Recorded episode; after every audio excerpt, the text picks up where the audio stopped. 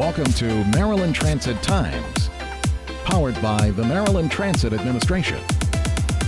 Hi, I'm Joanna Campbell, and I had the honor of being part of this year's Bus Operators Roadeo, hosted by the Maryland Transit Administration and the Maryland Department of Transportation.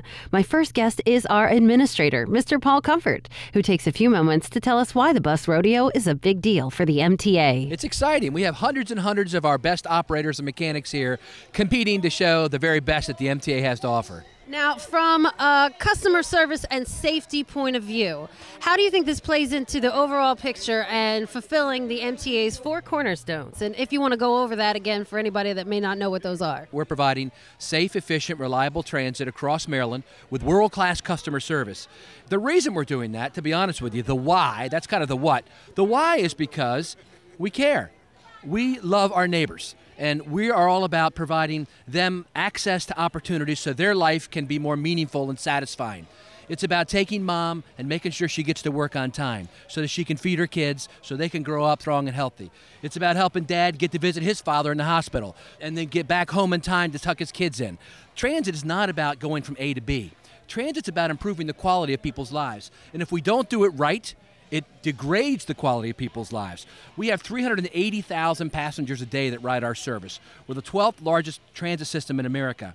And my goal is for us to do it right, to get it right so that we can improve the lives of the millions of people that ride every year so they can really enjoy their life and have a great life. And we're a big part of that. So today is about showing the skills of the people who really care, who are focused on becoming excellent in what they do. And we want everyone to rise to that level to be the best they can be. Because when we're the best we can be, that's when we can provide top quality service in those four areas I mentioned to all the people in the Baltimore region. Sandra Jennings is a guest of one of the bus drivers. She tells me about who brought her and what some of her favorite things are. Denise Ricks, and just out here having a good time and seeing what was offered, looking at the people driving the bus through the obstacle course, the pictures of the Oriole bird. Speaking of the Orioles, Orioles ballpark announcer Ryan Wagner shared his secret wish. Say hello, let's see if everybody can recognize your voice.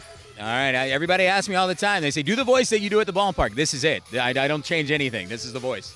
What is it that you really want to do? You know, I've lived in a lot of cities with a lot of great uh, transit systems, Baltimore especially at the top of the list.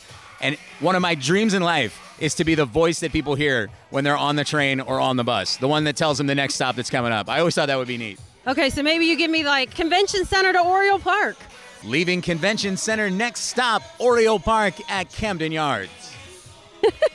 Ryan, thank you so much for making the announcements. You gotta get him on. Oh, you want to come on the podcast? I have the bird here. Thank you again to MTA Administrator Paul Comfort, guests Sandra Jennings, Ryan Wagner, voice of the Orioles, and our surprise guest, the Oriole Bird.